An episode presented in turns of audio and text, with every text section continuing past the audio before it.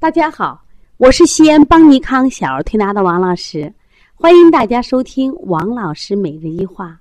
王老师每日一话是西安邦尼康小儿推拿咨询有限公司自二零一六年一月一日向全社会开放的一档公益的育儿栏目。开设这个栏目的目的是想将我们每天做小儿推拿的临床中的所感、所悟、所想，及时的分享出来。希望能给广大的育儿妈妈和做小儿推拿的同行们有所启发、有所帮助。今天我想分享的主题是：如何判断你的孩子是患了哪种腺样体肥大？最近我们临床中的腺样体肥大的孩子越来越多了，而且呢，我们五月二十八号，我们新疆乌鲁木齐的腺样体肥大的公益讲座也已经结束了。就我们很多的妈妈，包括同行。都希望知道这个病是怎么得的，怎么去解决的。那我今天呢，来给大家说一下，什么是腺样体肥大，同时腺样体肥大从形状上的分型，让我们先了解，然后你就这样的可以准确的分享呃判别出，那么这个孩子是哪种腺样体肥大？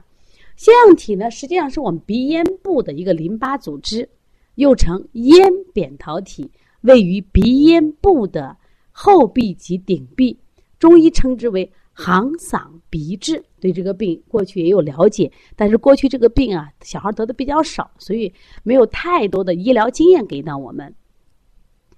其实我在王老师医话应该一个月前吧，我曾经分享过这样一个题目，我希望大家重新搜索，把这个栏目找出来，叫家长必须知道的咽淋巴环。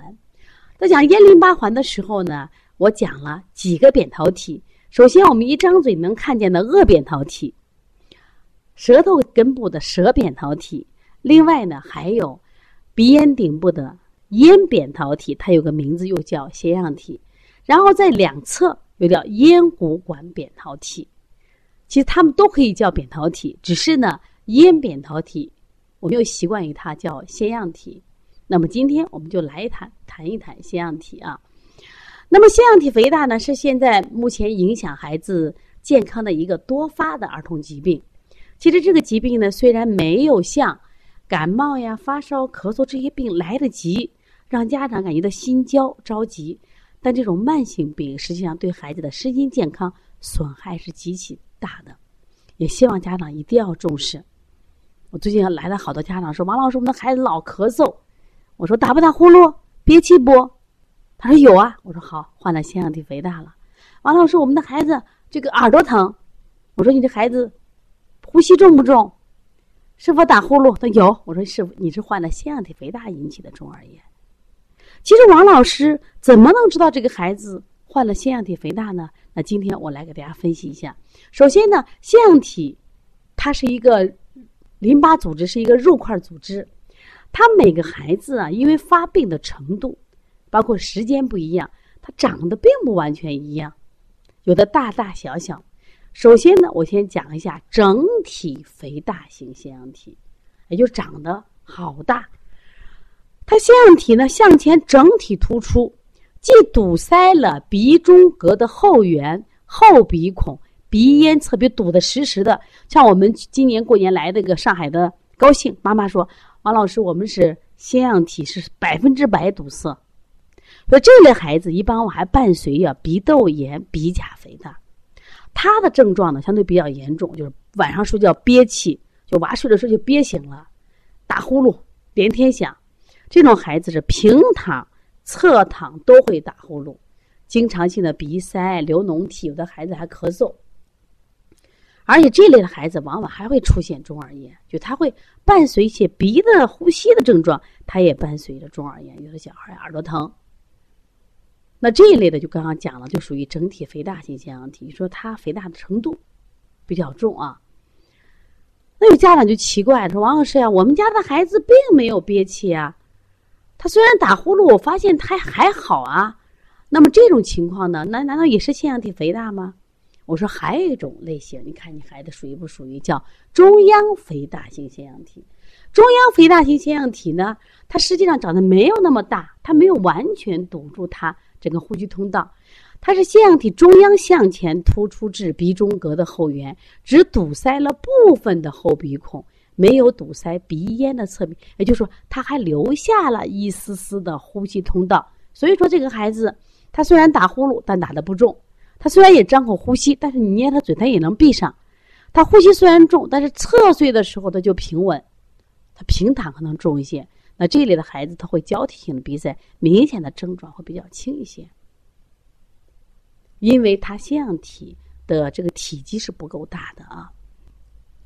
还有一些家长说：“王老师，我们压根儿就没有这些症状，突然有一天耳朵疼了，到医院检查，医生竟然说我们是腺样体肥大，那是怎么回事呢？那么这种腺样体肥大呢，它一定是有腺样体肥大的，要否则的话，医生不会这样说。只是这种腺样体肥大呢，它不大，它主要突出在两侧，突向突向后鼻孔，堵塞了鼻咽侧壁或压迫了咽鼓管。”所以这类孩子呼吸重，也呼吸不一定重，也不一定打呼噜，但是呢，他会伴随听力下降、耳闷、耳痛、说话声音大。大家还记得我刚一上来分享的咽淋巴环吧？我说咽淋巴环的构造呢，有颚扁桃体，就是我们一张嘴就能看见的，我们称之为扁桃体。那我们说鼻咽顶部的咽扁桃体叫腺样体，两侧的叫咽鼓管扁桃体。实际上，侧方形腺样体肥大就是咽鼓管扁桃体。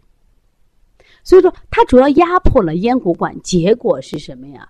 它对孩子的听力有所影响。那么现在很多腺样体肥大家长呀，都家长都孩子不要着急啊，就会做手术。那么手术的时候，医生一般都会把腺样体摘除，再把咽鼓管扁桃体摘除，再把颚扁桃体摘除。那么你觉得这个通道是不是很通畅了？但实际上你想过没？过宽敞的呼吸通道，真的就那么好了吗？一定不是的，就是我们体会不到孩子的痛苦，因为他没有任何的防御部队，没有任何的防御什么呀障碍。其实，当我们的冷空气或热空气进来的时候，我们这些的部位它都会起到什么一个过滤的作用，让它不被就不会那么的刺激我们的什么呀肺部或我们的咽喉。如果你给它摘除以后呢，实际上孩子呼吸是非常的。不舒服的，就像我们的空鼻症患者是一样的啊，他们非常的痛苦。那么因此呢，当孩子患了腺样体肥大的时候，我希望大家呢能通过这种形状的分型来判断你的孩子是什么类型，不要着急。我们在推小儿推拿临床中做腺样体这几年做了好多好多，其实成功率是非常高的。所以说我希望呢，今天的分享能给大家信心，包括我们小儿推拿同行也给你们信心。这个疾病呢。呃，我们有信心把它调好，但是呢，我也希望我们当接到这样的孩子的时候，一定要找找原因，为什么这个孩子会得腺样体肥大？他的病因病机在哪里？那么下面我还会分享这类中医的分型辩证，我觉得特别的重要。所以希望大家呢能跟着邦尼康的好好学习，呃，也希望掌握更多的中医辩证知识。当我们面临疾病的时候，就不害怕了。邦尼康为妈妈开设了小儿推拿基础班，我们的基础班也讲这个。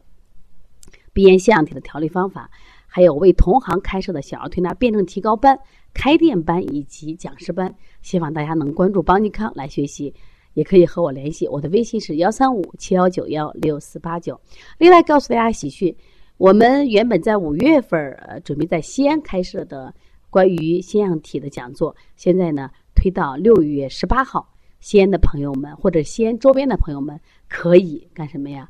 来参加我们的会议，也希望这场会能对你有所帮助。谢谢大家。